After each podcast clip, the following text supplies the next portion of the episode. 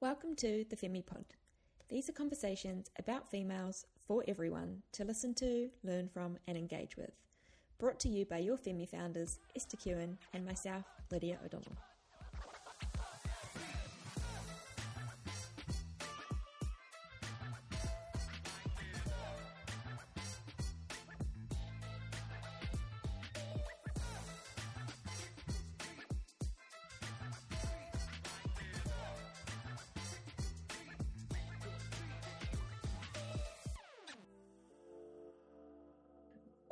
To the Femi Pod.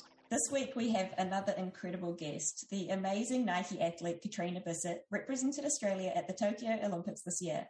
She is the Australian record holder over 800 metres, running an incredible 158.09, but most importantly, is a huge advocate for mental health and inspiring everyone, females, males, and non binary, to speak up and be vulnerable with their stories. Trina has had a super interesting journey in both her running and non running life, and we are so excited to share this with you all today. Trina, thank you so much for taking the time to speak to us today. I know you're super busy. Welcome to the Femi Pod. How are you going and how's training? Oh, thanks for having me. Uh, yes, I'm going really well. Training's going really well. Yeah, it's been an adjustment coming back from overseas and then yeah and yeah so i had a change of coach and every there's just like a whole bunch of changes that i've made post Olympics. And I feel like the Olympic year is always very intense in a lot of ways, positive and negative. And yeah, it's always a sort of year of change and a year of new experiences. And so I feel like I'm just processing a lot of that, that, European experience and the and the Olympic experience, and and then yeah, it's that sort of reflection period as well, where it's like all right, I've got three years until Paris. What am I going to do differently? What worked well? And yeah, so I've sort of jumped into a new training environment and and it's going really well. And yeah, all sort of that product of the the big year. I feel like I tried to summarize so much into that really basic question. yeah, well, it would have been a pretty crazy Olympics in itself, like very much not a normal Olympics, were you? No, yeah, it was. I think the hardest part was just not having, well, I mean, just doing it pretty much totally solo because, like, I was away for like eight weeks before the Olympics racing and I've never done like a proper European circuit. And then to do it completely alone, I didn't have a coach, I didn't have any training partners, I didn't have my my partner with me. Um, so it was just like I it was a lot. It was a lot for me to sort of go through um, by myself. And then yeah, and then obviously at the games themselves, having the Australian team, but not really having any of my you know my own personal support group, like not having my parents or you know, mm-hmm. even my coach there, um, was, yeah, that was probably the hardest part. But I feel like all the other weirdness of like COVID and things, because I've never done, I've never done this sort of pro athlete life before. It was, I was just like, oh yeah, that seems, mm-hmm. it's all weird and new. like, mm-hmm. that's fine. I haven't been to the Olympics before. I'm sure they're all like this. that must be really hard. Yeah, normally the Olympics, you'd have such a big support system with you, but being alone, I'm sure would have been not quite the same experience as the previous ones, but hopefully Paris, you'll have your team there with you. Absolutely. And and then of course like world champs and com games and stuff coming up next year. It's it's all yeah, you yeah, you don't have to wait long for the next major to come around and but yeah, I'm definitely I'm definitely excited for a different kind of major experience with um a few more a few more family members around. Yeah, definitely. Uh, we're so excited to have you here, Kat. Thank you so much for giving up your time. Uh, let's dive right in with question number one. Can you tell us a bit about how you got into running and how you became the fastest Australian in history over 800 meter? That's a pretty cool title and a world class athlete.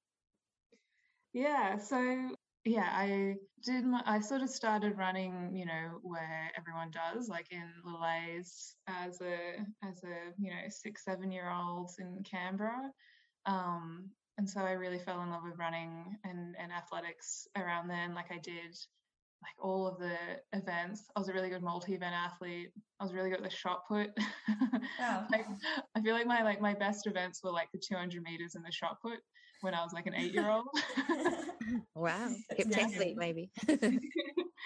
um, yeah, so I missed opportunity to become a heptathlete, but um, yeah, and then and then I got really into it in high in uh, primary school and high school, and you know it was a big part of my identity. I think a lot of kids in a, in sport um, sort of get really yeah it, sort of their lives sort of revolve around their sport and that sort of thing and towards the end of high school started to really struggle i think with like the pressures of you know high performance and like i had a bit of success quite young sort of when i was 12 13 um, in the sort of in the sprints in the 200 400 and i think just tried to ramp up training a bit too quickly for such a young person and you know that's when i was going through puberty and my body was changing and there was just a lot of pressures to remain thin and remain small and you know i just took a bit of a toll on my mental health and i ended up yeah developing an eating disorder and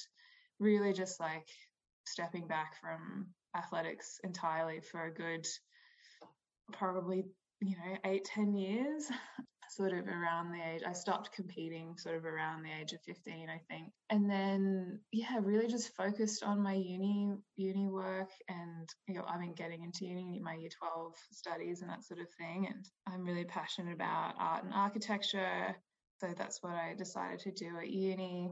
Um, so I moved to Sydney. Um, this is my life story. Um, so I moved to Sydney. Um, started. I did my did my bachelor's. Still had a lot of trouble with um, mental health because um, I just yeah really didn't sort of address what I was going through during that time, and I yeah it really took quite a while until I started seeing a professional, but um, sort of started seeing one, seeing one in my late teens, sort of 18, 19, and then um, have continued to see a, a psychologist since. Um, yeah, and then once I graduated from from uh, architecture, my bachelor's at UNSW, uh, I started working full time in an architecture firm, and um, and I was still sort of like running recreationally during these few years. Um, like I always was still involved in sort of the running world. Like I did like a uni games in my first year of uni and just like Fun. just went out clubbing and like it was as you do at that age. yeah, I don't think I made it past the heats. I think I ran really badly, but so I was still sort of in touch with that world and and and then when I was working full time, I had a lot more uh, you know routine in my life, and so I started adding the running back in a bit more seriously. And and um, I think just my personality, like I don't like doing things kind of halfway, so I kind of got addicted to it again, and you know, addicted to that self improvement and seeing those times go down. And, and so, in my second year of work post uni, I um, took my running a bit more seriously and started running, you know, five, six times a week with us with the Sydney Uni squad, and and then uh, I decided to move to Melbourne with my partner and I, to start my master's um, in architecture at Melbourne Uni.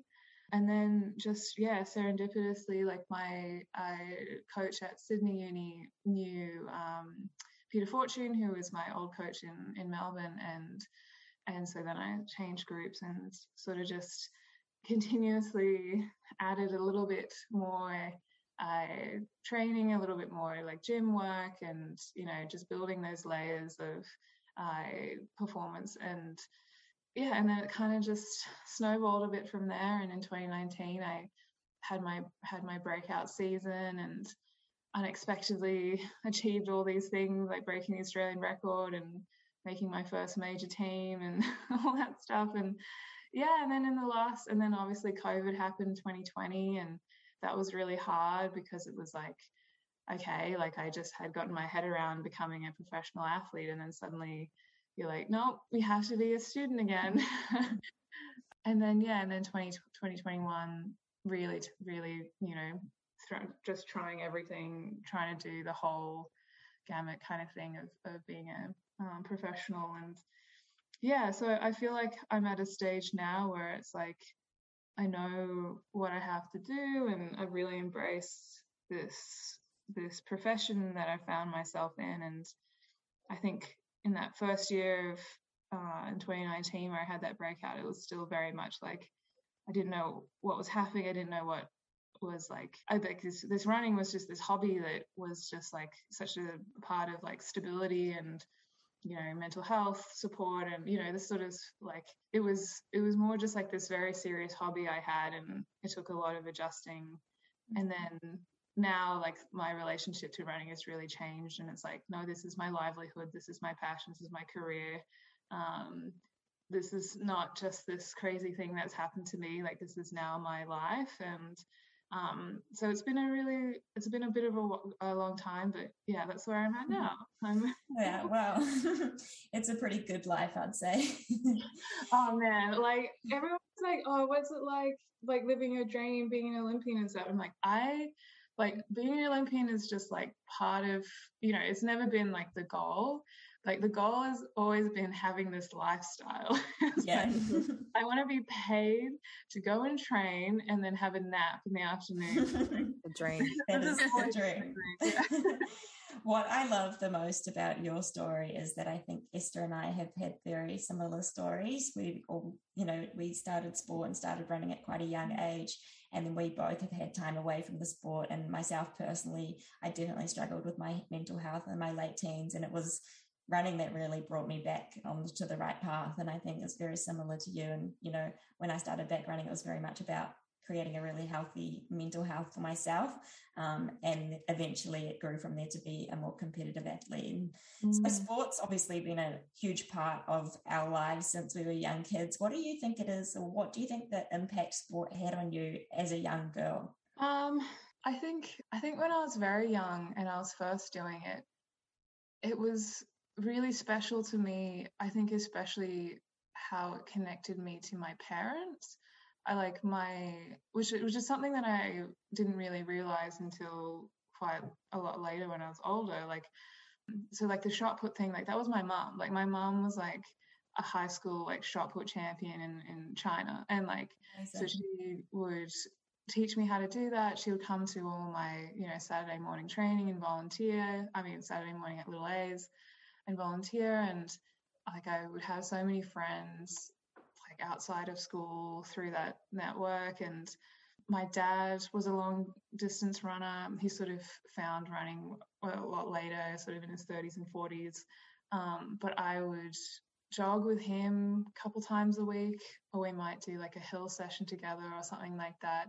And it would be kind of the only time that my dad and I would have this sort of really quality one on one time together. And, you know, that's some of my best memories of, of my childhood is just like spending that time with my dad um, and going for those really long runs and having really uh, intense and long discussions about things. And um, it's interesting, like, how that those really special things sort of yeah, they're they're also intertwined with sort of the other side of it, where it was a lot of pressure I put on myself as a very sort of shy, perfectionistic kid.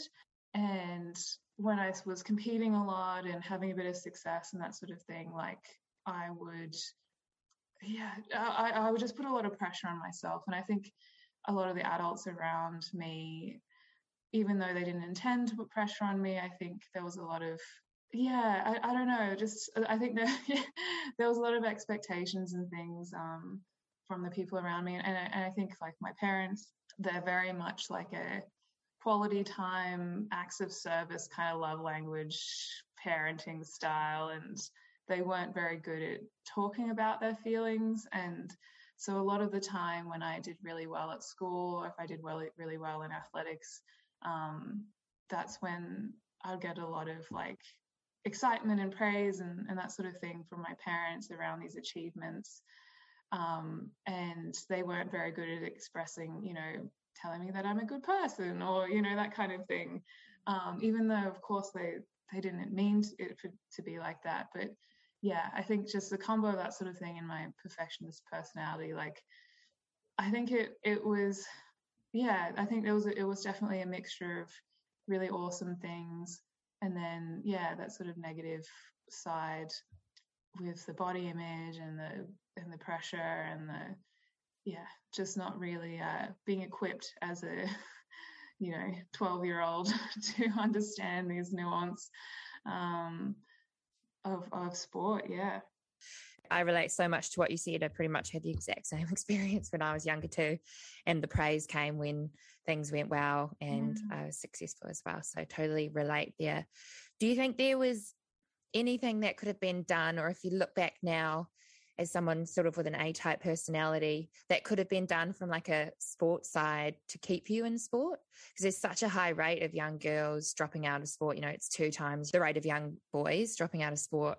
And, you know, it is such an issue um, obviously your family is your family, but from a like a coaching side or a little A side, what they could do differently to have kept you in sport? Yeah, I mean that's a yeah, that's a really good question. But hmm, I think um, I don't know. I think it was just like a real cultural issue, like um, like you know, like you were saying before about um, just sport for young girls being a really strange space like it being a lot of it is framed as weight loss or as mm. um, you know not like it's it's masculine and not feminine and dainty and mm. i think yeah i think it was just a lot of like yeah that that sort of cultural problem like there wasn't a lot of really good messages around and um do you think the competition side of things scared you away a bit i just you know, we've done a lot of work with young girls and trying to figure out why the rate of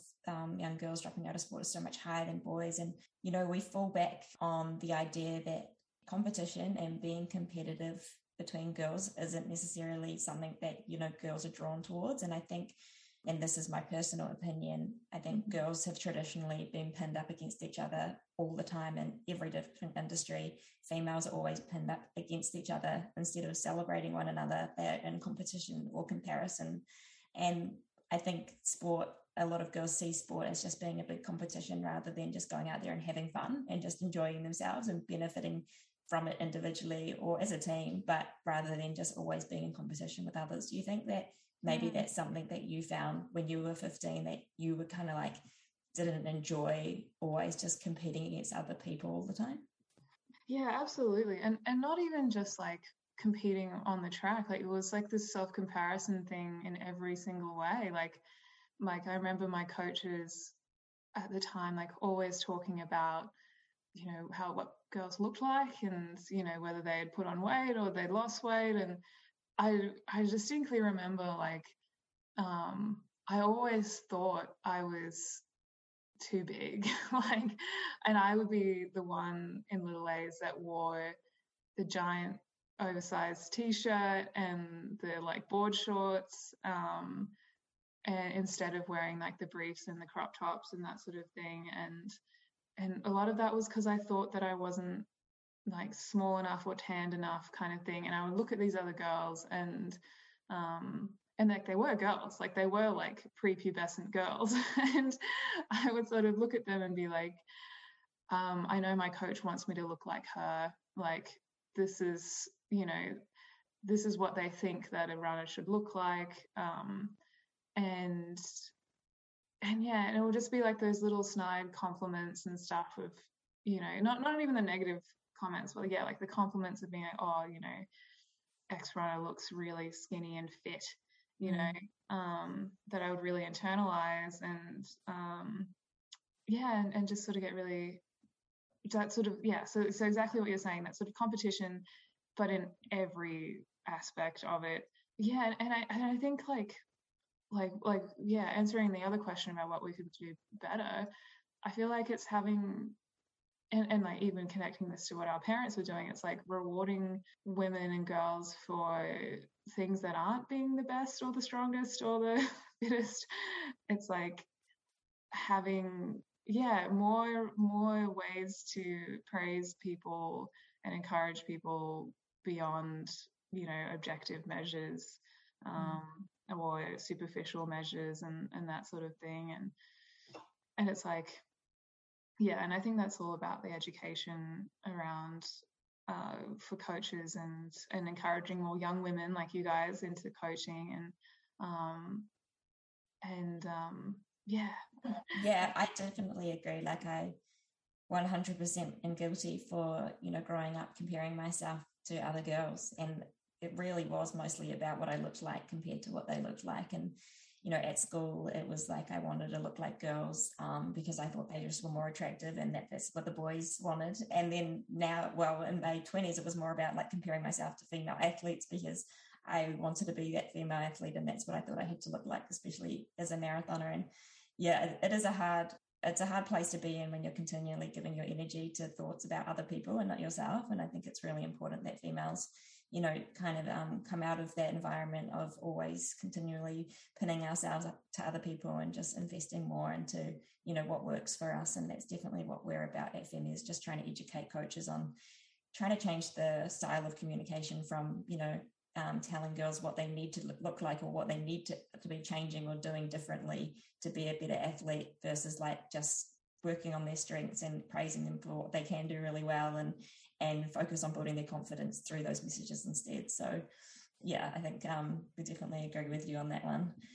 On the topic of being a female um, everyone thinks and looks at being a female in a different way. What is being a female to you? What does that mean? And everyone at the moment is saying it's 2021 is the best time to be a female athlete. You know, that there is no better time to be a female athlete. Um, historically, female athletes have really struggled taking part in sport, and I think it's definitely getting better. But let's hope that it's going to get even better from here.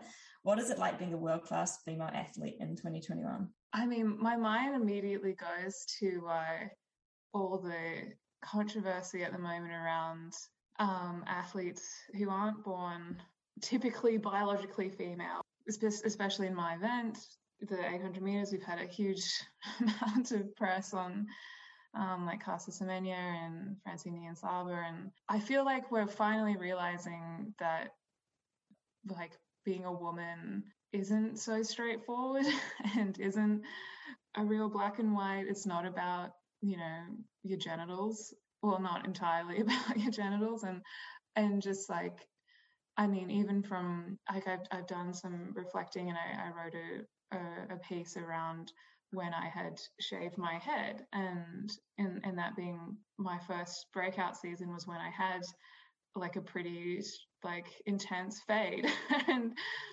and um, how I hadn't expected so much um, attention and had I didn't ever expect how much the hair would really shape the way that people saw me. And and for a lot of in a lot of ways like I was seeing myself for the first time because I was seeing it through these media representations and seeing like what this short hair like meant to people. And it was um yeah really interesting the sort of homophobic and just like yeah really like like i feel like i had more scrutiny um, on me because i wasn't typically feminine presenting.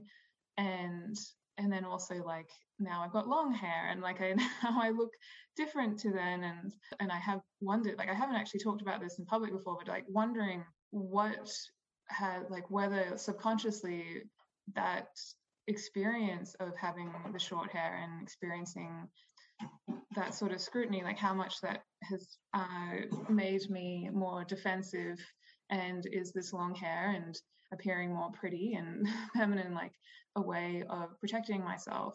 Um, and I think I think it has in a lot of ways. Like yeah, so I think I think being a it like as you say, like it is amazing at the moment, like seeing what's going on with like women's cricket and women's AFL and and all that sort of thing. And I think you know Instagram has been really positive in a lot of ways, even though there's obviously the negatives too. but for female athletes to make a living um, out of out of their sport and being able to hustle and get and get an income uh, and and do the things that they want to do um, without having to you know work three jobs and and and that sort of thing. But yeah i think it's a really really interesting topic being a female athlete and that sort of like balancing the you know stereotypically masculine uh, things that come with sport um, and and balancing that with you know the the societal pressure to be feminine. Um, and um, yeah and and the freedom to sort of explore those different sides and, and that sort of thing where um, while you're still in the public spotlight it's probably something that i had never really thought about you know when i first saw you in the running scene probably around similar time to when i first moved to australia and you know, I saw you with your short hair and I just fell in love with you. I thought you were like so badass. You're out there doing your thing with so much confidence. Not only confidence like that just shone through you, but also through your performances. And like to me, that is just so inspiring because you're embracing who you are. And it's kind of like that screw you attitude like this is me this is the real me and i don't care what people think of me and then the fact you can back it up with you know how fast you are is even more badass so yeah, I love that. I love that you shared that with us. Yeah, I mm. definitely felt the same when I moved to Melbourne. I was like, damn, that girl's so cool. Yeah, you're you're amazing. Hair is so funny because it's like I remember my I was telling someone the other day, like I remember my first ever team. Um, I was World Relays in 2019, and it was just after the you know when I was running on my fast times domestically, winning, winning nationals for the first time. So I went on this team and I didn't know anyone. Like I was just had come out of nowhere. Like I was older. I was like 25, like hanging out with like 20 year olds, like 19 year olds. Um, and I had this short haircut and I was super shy. And so I would sit by myself in the lunch like room and no one would talk to me because I looked so intimidating apparently. um so my my hair and my like resting bitch face and and like just being generally quite shy so I, I didn't really um start a lot of conversations myself and yeah it's very very funny the sort of like in my head like I was the new weird kid and and then hearing you guys be like oh no she was the cool girl. Yeah it's scary. one. I was like no. I think being shy as well um, is you get misunderstood. Like I've had people mm-hmm. who were really shy when I first met them, and I was like, oh, like they don't even like me. They don't want to talk to me. And then it turns out that they, you know you're just shy, and then you open up, and you know you're so awesome. And but yeah, it definitely does contribute to how people kind of see you. I think being mm-hmm. shy. And I think on that, um, what I find super interesting is as an athlete, any athlete, you have to be confident in yourself. You have to be confident in what you do, or else you're never going to be achieving the things you are achieving at the moment. And it's really interesting to see a confident male athlete versus a confident female athlete and what people think and how people judge those, you know, two different genders. And and a confident male athlete gets so much praise and encouragement to be that really confident athlete. Whereas you sometimes in some instances you find a confident female athlete and they get seen as being cocky you know and they get pulled down because of their confidence. And i think that's something we really want to uh, be able to embrace females to be like yeah you're good at what you do and yeah i'm good at what i do and i and i'm really proud of that and that's a really good thing because it's got to me to where i am today you know and the fact that people didn't want to come talk to you they probably just thought you were really in their terms cocky, but you're just a confident athlete doing well, and people should embrace that. I think we really need to change the way that we perceive uh, female athletes and their confidence because confidence is beauty, and we want to encourage females all over the world of all ages to be confident in who they are because that's I think where the success and happiness comes from. Yeah, and it's yeah, it's that's yeah, it's a, I feel like it's a really um complicated topic because you can you can pull out a lot of different things from that of like yeah like the gender stereotypes and you know um, but also like the racial element as well it's like you know we've got these stereotypes for like the confident like african american athletes who are just like you know strutting around it's like well like that's just you know like what are these biases that we're bringing to this and then you know what you know we're thinking of like i think in the australian context we love like the cute, demure, like blonde, like very white athlete. Like that's that's what you know is publicly palatable kind of thing. And and like I think it's and I mean like I'm biracial and I don't really have any I don't have very many um, Asian role models in in sport and um, it's it's and I mean I think like talking about Asian stereotypes like being um being being meek and, and sweet and, and taking up not very much space is is um is the most socially acceptable and safe way to behave. And so, yeah, I, I love what you're saying about, yeah, encouraging people like you got to really push against this incredible like cultural tide that's like trying to bring us out into like to push us into these um yeah into what what what it wants us to be and you really got to fight against it. and it is hard and you are going against um like swimming upstream kind of thing so yeah i love that i love that that you're just giving people space to be confident in their own way and whether that's through like the way they behave or the way they look and yeah, well, you, you've just got to keep doing you, Trina. Like, if you want to shave your head, shave your head. And I think you're inspiring yeah. so many young girls. You know, I see yourself and like Naomi Osaka on the same sort of pedestal. You know, you're making change for females and also the Asian community as well. So just embrace who you are. It's beautiful. Definitely. Um, we're going to flip, uh, switch here a little bit and talk about your mental health battles. So you're obviously such an advocate for mental health and have had your own battles throughout your life. Um, if you're comfortable, can we talk a little bit about what led you there and and how you work through them still to this day? Yeah, so we touched on a bit before. Like my, I had a lot of trouble. Um, well, I don't even like the word trouble. Like I just really during my um, primary school, high school sort of year, going through adolescence, like I was an extremely shy, perfectionistic kid, and um, I think the environment that I grew up in probably wasn't the best for for for my um, my personality, and I yeah, I think that was that. I really struggled with the stigma around mental illness, and it's interesting. Like I feel like I was very self aware um, I think a lot of people are quite self aware. Like there is a lot of education around there around what mental illness looks like. And I think if you ask me as a 15 year old, like, I, what's like, what do you think's happening? It's like I could probably quite easily articulate that I was um, had an eating disorder, that I was um, uh, depressed, having anxiety, like pretty extreme, like social anxiety. Like um, I remember I I had a really good group of friends um, we were like quite a tight group of girls um, in high school, but I didn't go to parties. I would just be just paralyzed with anxiety, um, like meeting new people and that sort of thing. And I think, um, and and I I was very I was very I was a smart kid, so it's like I knew I knew what was happening, but I was extremely private and extremely shy, and I didn't want to ask for help. And a lot of the people around me, they didn't. I, I yeah. I mean, I, I don't think because I was, you know, a good runner and I was had friends and I was had good grades and that sort of thing. People like my parents were just like, oh, she's just shy. like she'll grow out of it. And, and so it was very easy for me to hide what I was going through.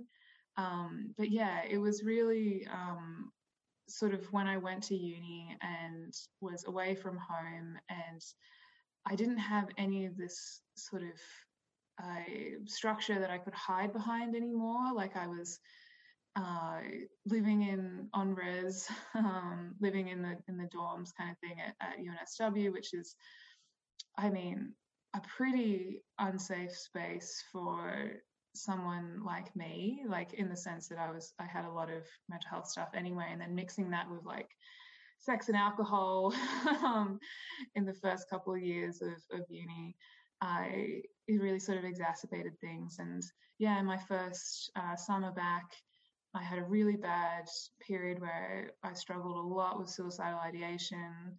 Um, and yeah, I really got to a point where I was like, um, I'm either going to die or like I got to I got to do something here.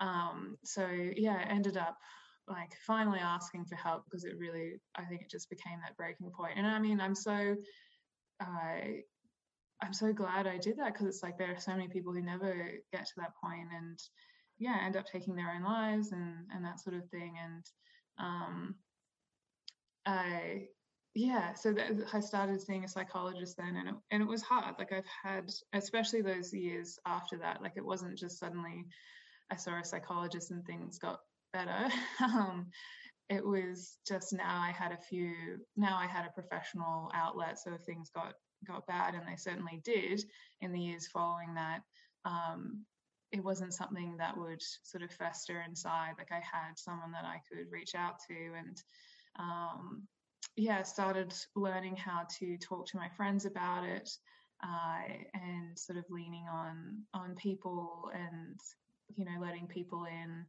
Um, and yeah, I think that's really been the biggest takeaway. It's like I I'll never be like quote unquote cured of what I'm of anxiety and like I still struggle with it like all the time. Like post Olympics was horrible for me. Like I had a really bad because like I underperformed. I didn't achieve the things I wanted. I was completely alone in in Europe. Um, like my friends and family couldn't come out to see me and I couldn't come home because there were no flights. Like I was I was really struggling um, post Olympics and uh, but I could talk to my psychologist um, and yes, like I just had to really work on these coping and management systems that I uh, built up over the last sort of decade and um, so yeah it's one of it's one of these things where it's just like it's it's just so normal. Like it's just like i i feel like every everyone goes everyone is touched by mental mental illness in some way whether that's themselves or from a family member. Um and yeah there's i don't think there's such a thing as like being completely like emotionally stable. It's like we always have ups and downs. Like i think like the statistics are, are huge that everyone like i think it's like I don't know. I can't remember what the, what they were, but it's uh, more than fifty percent of people will experience mental health, um, you know, down period in their lives. Whether that's like losing a loved one, or you know, just just the normal things that happen in life, like a breakup, or you know, um, people experiencing grief and or you know experiencing experiencing anxiety if they've you know in a stressful job or something like that and so yeah it's it's been um, I've learned to be really open. As you can see, I'm talking on a podcast about it. Um, and um, yeah, just just I have a lot of people I can trust and lean on, and and I've learned a lot of management things. I'm still adding more skills um, in. Like I've just started taking meditation and mindfulness more seriously. I've really set up a working with my psych to set up a really strong routine there, and yeah, it's a continuous work in progress. And I know it's going to be hard again, but that's okay. like, I'm fine with that. I wonder because you talked about your parents before and how they struggled with being open. Do you think that impacted how you could be open with people about what you were going through? I think so. Um, I think, um, well, you know, as we get older, we always realize that our parents are human beings as well. They're not not perfect um, people, and um, yeah, I think it, it definitely impacted me growing up. But at the same time, it's like I think I I don't know. I think at that stage, like like I, I didn't really understand a lot of what I was going through and um, I'm not sure if they had asked me sort of straight up or really pushed me. I don't know how I would have reacted to that. I think I was um, just a very private and closed off person at the time. Um, yeah, I mean, it seems like you were relatively or quite self aware as a teenager, and the fact that you were able to get help when you knew that you needed it, I think that's incredible. I think, yeah, there's a lot of people out there who don't even know that they need the help um, and have no one to reach out to from a professional manner. And then if they're not speaking to people in their inner circles, you know, I can totally understand why people feel alone at times. And yeah, I definitely thought about you after the Olympics and because I'd listened to your story through the imperfects with Hugh Van Cuylenburg and and I, I knew you'd had challenges in the past and I I just couldn't help but sympathize for you and think about the situation you must have been in. Being alone is is tough, and like when you're going through challenges, you know, in your own personal life, and then having that those mental challenges on top of it, it, it can be really difficult. So yeah mm-hmm. i'm i'm really um like glad that you've got the help around you and the support you need and i think being vulnerable is you know one of the best things that all of us can do because by speaking we're you know being able to work through the challenges with other people, but even if it's someone you don't know, being able to talk and get it off your chest can help so much. So yeah, I think I would just encourage everybody out there if you if you are um, struggling or going through you know a tough time, just speak, speak to anybody, just get it out there. You know, even if it is just journaling and writing it down, that can definitely help. It's definitely helped me in the past. So mm. I think you know there's a lot of talk around mental health at the moment for men. Uh, obviously, like it's November, so we're going through Movember at the moment, which is amazing. Do you think the challenges are the same or different for females when it comes to mental health? I think there are certainly differences. Um, and I think, yeah, I mean, you know, going back to what we said before about people who don't, you know, maybe non binary people people who are um, transitioning and, and all that kind of thing, like, it it really is there are a lot of different pressures for different genders and um, I think I think there are certainly a lot of overlaps and I think um, you know male or female or non-binary like you can like we can all support each other um, like and we can always find common ground. Um, I think it's it's interesting like I think you know it is really great being a female athlete now in that we are. I think there's a lot more open dialogue about mental health, about our menstrual cycles, that sort of thing. Like, like we, are we're, we're just a bit better about talking about it. um, and it's interesting seeing, you know, male athletes go through things that like a lot of female athletes experience as well, like the pressure to be thin, uh, you know, yeah, just a lot of the weight weight sort of management, body shaming sort of stuff that like I, I see a lot of men experience and but there not being a real precedent of talking about having eating disorders and that sort of thing and just seeing you know a lot of male athletes having really bad bone density and and um, you know hormonal problems but they don't have a period so it's not as easy to talk about and um, and that sort of thing. Like I, I think it's really there's a lot of catching up to do in that space for for male athletes, and um, like I think, yeah, we, there's definitely an element of body dysmorphia and disordered relationships to food that both male and female athletes experience. Um, yeah, and I, I I really wish that just like we could talk about it. Like I feel like it does feel like eating disorders in sport is a real women's thing like but it's really not. Like i wish that yeah men and women could both talk about it and instead of like i feel like there's a lot of like condescending sort of things i hear sometimes from male athletes or male coaches and where they're like oh you poor things like oh those poor women have to struggle that sort of stuff. And it's like yeah of course we get more body pressure in general society but like i think in in sport uh, yeah, it's it's it's comparable. Um, yeah, so I, I think there's there's a lot more in common than we think. There's so much pressure in sport to look a certain way. It's hard to pull away from that sometimes. And you're right, we do get a lot more help, I guess, around eating disorders as being female.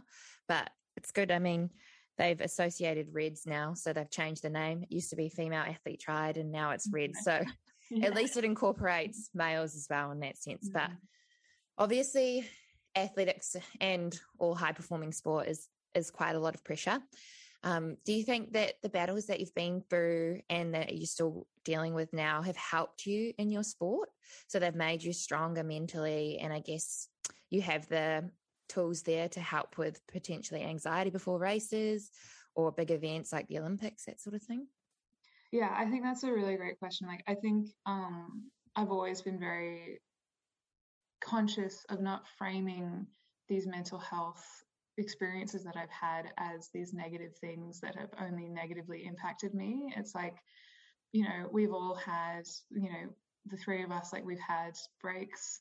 And a lot of that has been because we've had to take a step back because of our mental health. And like that's probably been a really good thing for our bodies in the long run instead of just beating ourselves into the ground year after year and you know like our bodies that aren't prepared for that. Um, so there's a lot of like silver linings and and that sort of thing. But yeah like you're saying of of just being able to be more self aware, being better at asking for help, being better at, you know, understanding what you're going through and leaning on these different management tools. And, and I mean, for myself personally, like I found being a mental health advocate um, gives me a lot of purpose and drive in my career as well. Like, um, it gives me, you know, like a I don't know, like it, it it really inspires me to keep performing well. Is like to be this role model and to be imperfect, and um, it, it really keeps me in the sport because I think sometimes I do get a little bit uh, like disillusioned or I sort of am like, oh my God, I'm literally just running circles. like, am I really doing anything meaningful with my life? and then it's like no i mean you know having had these experiences like it is really important to me to to keep pursuing this this excellence and and and showing people what what you can do like as being a very open and complicated person um yeah and you know going back to my post olympics experience it's like i think i would have really struggled way more than i did like i think it took me a few weeks to process things to the point where I was feeling a lot more like myself again. But I think in the past, if I if I hadn't gone through everything that I had in the last sort of ten years or so, I don't know how long it would have taken me to process that experience. I don't know if I would have had the language for it. I don't know. I certainly wouldn't have had, wouldn't have had the, the the correct people around me to help me process it. And I think I also probably wouldn't have um, understood what my needs were, like why I had such a bad experience, um, and sort of being able to identify what needed to change for my next campaign. You know, like I don't know if I would have changed coaches or I would have, um, you know, changed a bunch of different things in my in my setup and acknowledge that I can't do this traveling by myself thing um, and not do it again. Um, instead of just sort of putting my head in the sand and being like, okay, like I'm not strong enough, I'm weak, you know, like I can completely imagine my 16 year old, 15 year old self in that experience, going through that experience and thinking, like, I can't tell anyone what's happened. The reasons that I didn't achieve what I wanted was because I'm not good enough. It's like, like I, I can really recognize when I'm going down that that path now and and recognize it's like no, that's not right. Like I am talented, I am worthy. Like I I just need to yeah, just keep growing and becoming a better athlete and figuring out what I need to change and um so yeah, I think it's um it's a real privilege in a lot of ways. Mm. I really don't like the saying everything happens for a reason, but I love the way that you find the silver linings. You know, I think it's a really special talent and it's something that can benefit everybody by really just trying to focus on the positives and like try and take those silver linings out of every experience because yeah, I feel like everything you t- you learn from experiences, whether they're good or the bad, is going to help you in the future. So it's awesome that you did that. I think also going back to your purpose, like when you say just like you're running around a track, and you know maybe it feels like you don't have that purpose because it's just running around the track, but you need to know that you're inspiring so many people through running and through your voice. And I think you know as much as try not to focus too much about my performance or how fast I am or what teams I'm making I do know that, you know, the better athlete I can become, the louder my voice can become to make changes and help other people. And I think the greatest gift of all is helping others. So you do have a purpose and it's it's making huge changes and helping so many people. So you should be really proud of that and you're not only a professional runner but you're a qualified architect as well which which we haven't even spoken about yet. But how do you in your life you obviously have a lot going on i know you're not working necessarily at the moment but you're trying to finish your masters. How do you find that balance and prioritize you know keeping a really healthy mind through everything that else is, that is going on? I mean i don't think i'm doing it all that well to be honest.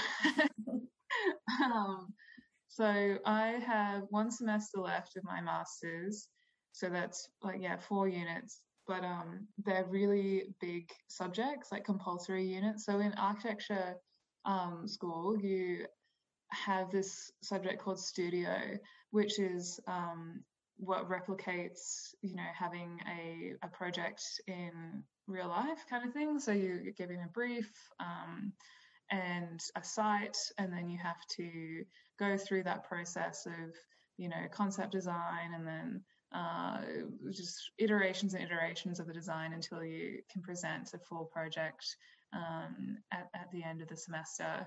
And it is incredibly time consuming, incredibly emotionally time uh, emotionally draining because it's a creative subject. So it's um, you're kind of putting your heart out there and um, getting torn down week on week at all the crits. Um, and um, so it has been quite tricky, particularly because of the nature of the degree, to fit it in with my athletics.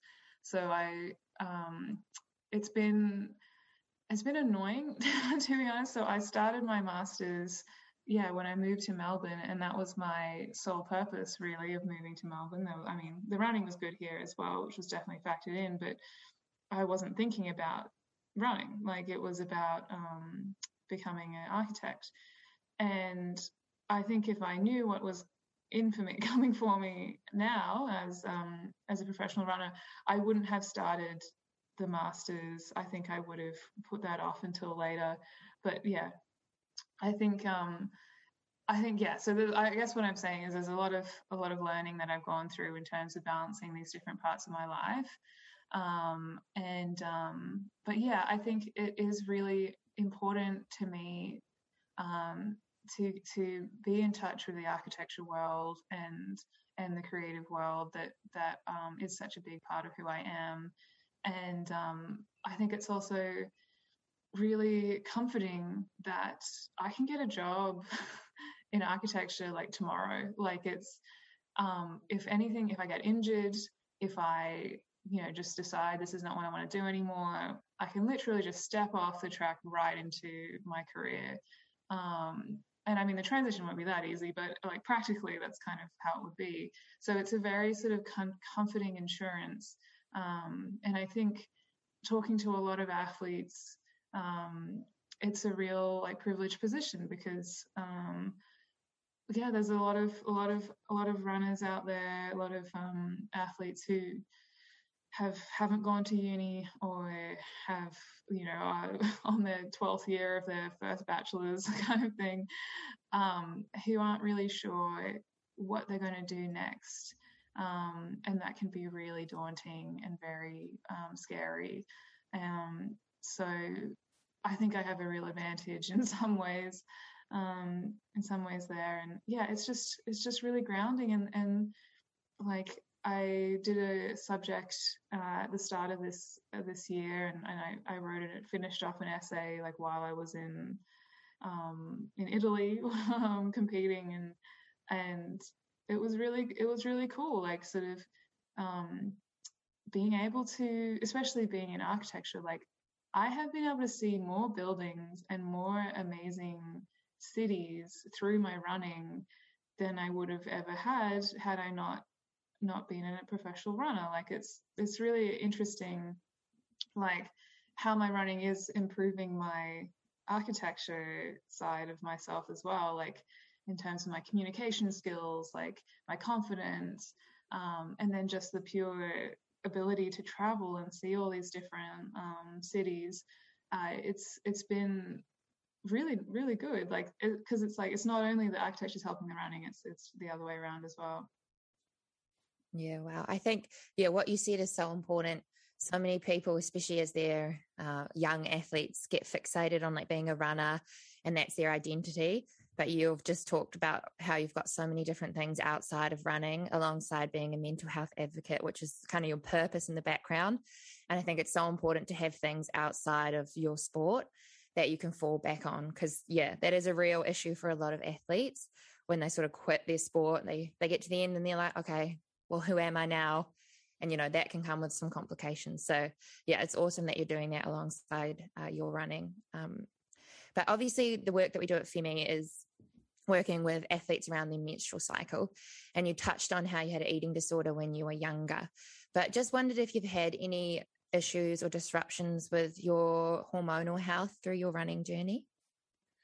Yeah, it's been I've been tracking my period for about probably four years now, or maybe more than that. Might even be five. And um, I found that really interesting. Like, I think I realized that my period is like quite irregular, and and also just sort of seeing how it's not so much the training that changes it, but my stress levels in general, like which was surprised me. Like I thought, okay, if I'm in these really big training blocks and I'm competing, like surely that will affect how regular my period is. But it was really the times in uni, like when I was having really late nights, I wasn't sleeping, I wasn't, you know, I was just yeah, it was really the times where I was the most stressed in my life in general that would affect my my um menstrual cycle the most which was really surprising and, and and i mean i also noticed that that was the times where i was most prone to injury um, and not only just like injury in terms of loading based injuries like bone stress stuff or tearing muscles and things but i had a i i had an experience around october last year where I just fell and sprained my ankle because I was really sleep deprived. I was trying to do too much. I was doing like home gym, like this was during lockdown. I was trying to do a big studio subject, not sleeping very much. And then I was carrying my laptop around, like, because I was doing my gym sessions remotely with my gym coach on Zoom and um, I was carrying my laptop around to a different part of the house, and I ended up falling and like tri- like tripping up some stairs in my house, and really badly spraining my ankle. It took me out for a good two months before I could train properly again, and the the stress of of the stuff outside of the running was really, I think, a significant factor of why like I fell. And it's like all those sorts of things I didn't really think about um, how it can affect all kinds of things, and, and especially the, the, menstrual cycle. And um, so yeah, it's it's it's been interesting. Like it's my period has become more regular the more I sort of professional I've become in in athletics, which has been mm-hmm. interesting. Um, I think just because I'm prioritizing my recovery, my sleep, my food, and that sort of thing.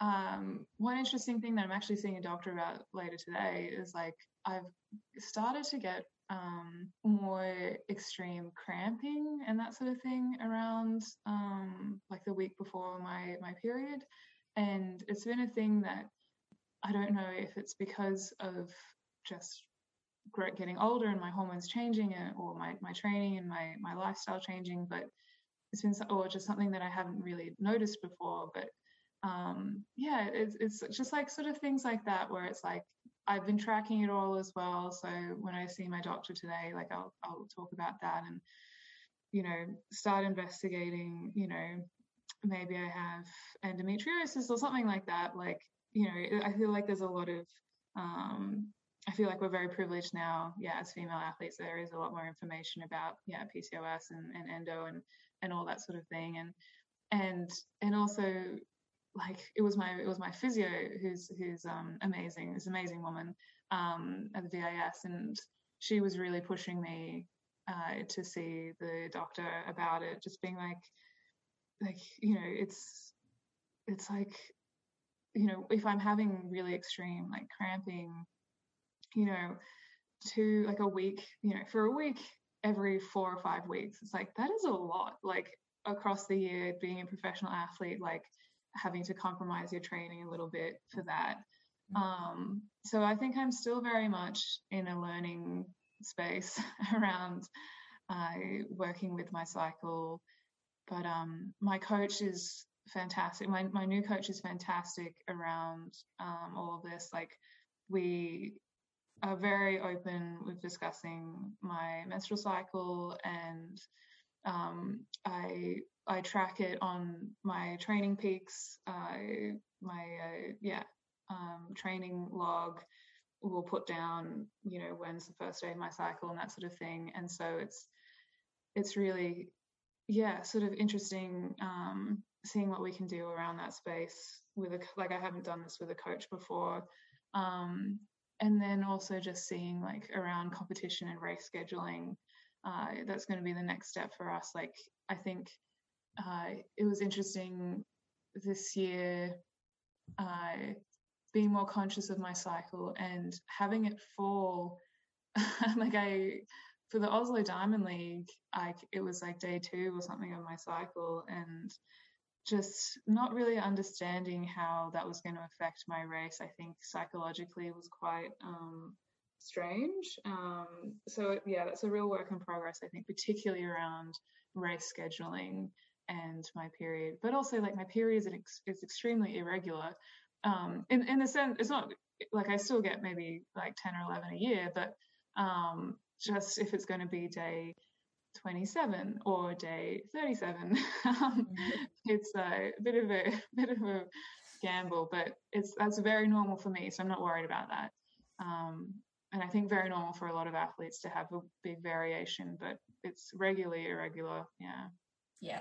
Well, it's awesome that you've been tracking it for so long. I think a lot of females, not um, even female athletes, just females in general, who haven't even, you know, um, known there's such a thing as tracking your cycle. So I think, you know, the best thing that females can do is track their cycle because it can tell us so many things about what's going on with our body and our energy input versus energy output and trying to, you know, know if we need to make some changes. So awesome that you've been doing that and you've got all of that information. I'm sure that's going to help your coach so much going forwards. And the race scheduling thing can be quite difficult, especially, you know, you can't obviously control what date the races are going to be falling on, but there's are things that you can do to allow your body to be in the best possible position it can be on that day for you, allow you to perform. And I think this um, psychological part of it can be really difficult, but I think understanding, you know, there are things you can control and there are things you can't control. And I think knowing, you know, day two for some females is a really good time to perform. So although you have a period that day and that might be a slight inconvenience that you might need to go to the bathroom more often,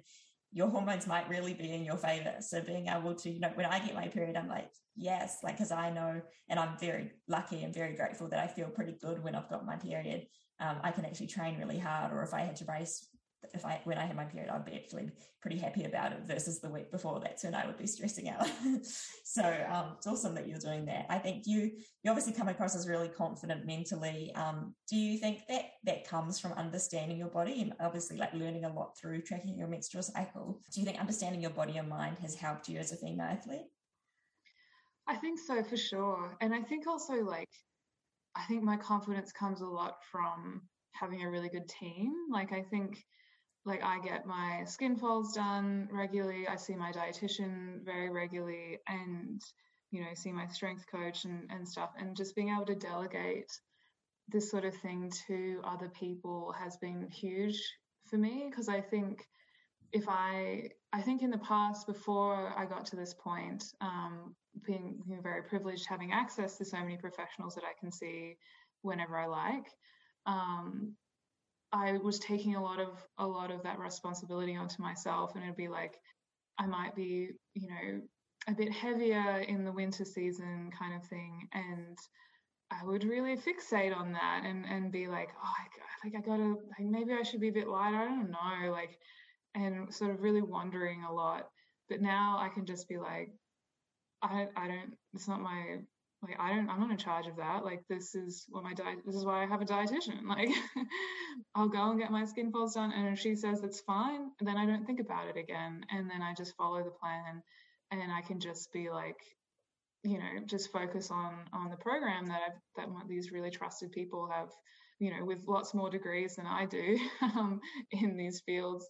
I like I can just trust that this program is is is the one for me. And um yeah and and and of course like having had being able to track for a long time like i can give these professionals a lot higher quality information i suppose. So like the feedback that i give um, my dietitian if i'm like you know this is like i'm feeling a little bit uncomfortable at this point it's like maybe we can lighten things before the um the you know next major kind of thing and then and then her being like all right i'll look after that. Like you don't have to worry about like trying to diet or something by myself where it's like she will just set the plan out and then I'll follow the plan. And it just takes away all that sort of emotional labor and cognitive labor um, and and also like I'm following a professional's advice instead of me the amateur who knows nothing about medical things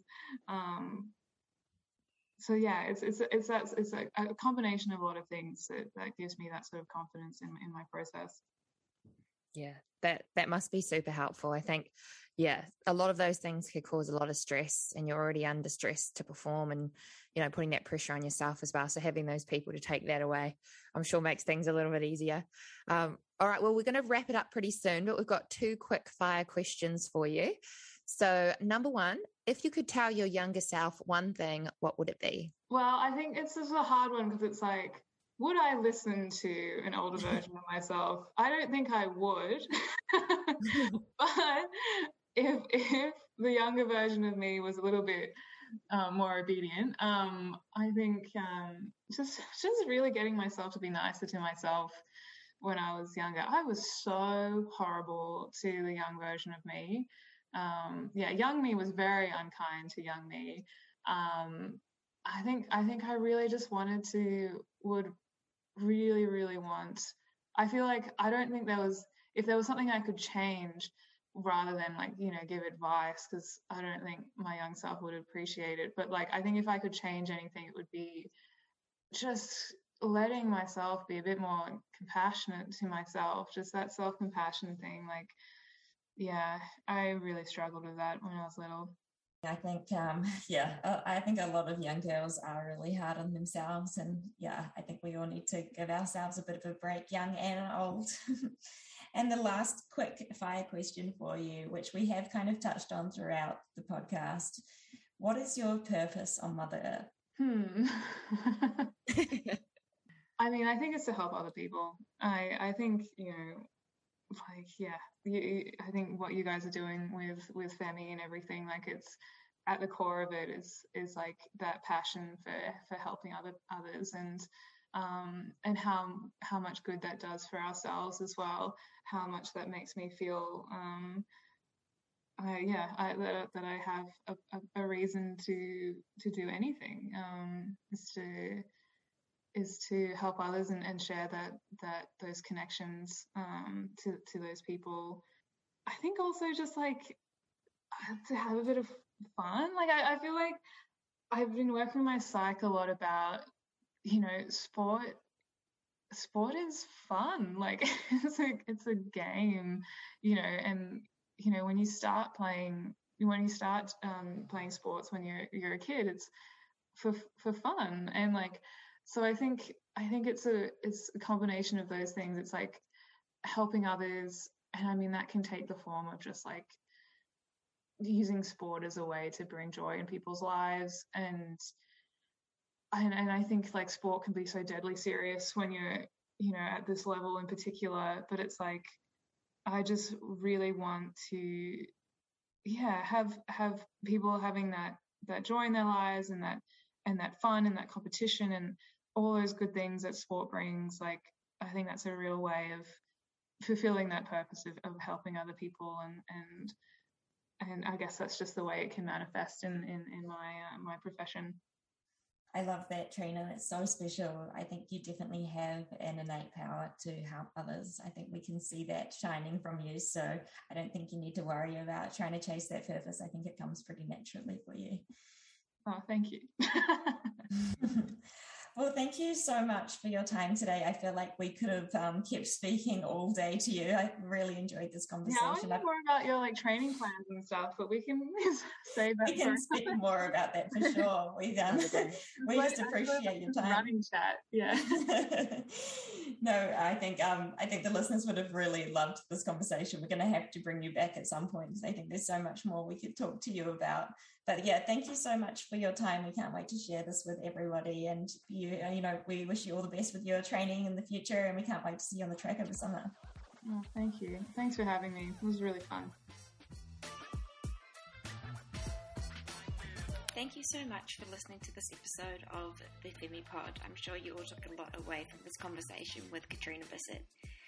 Stay tuned for next week's episode, but in the meantime, if you're in training for the Nike Melbourne Marathon, join us on Facebook with our Femi Nike Melbourne Marathon group, which is in our show notes, and stay up to date with us on Instagram at femi.co. Thanks for listening, and we'll see you all next week.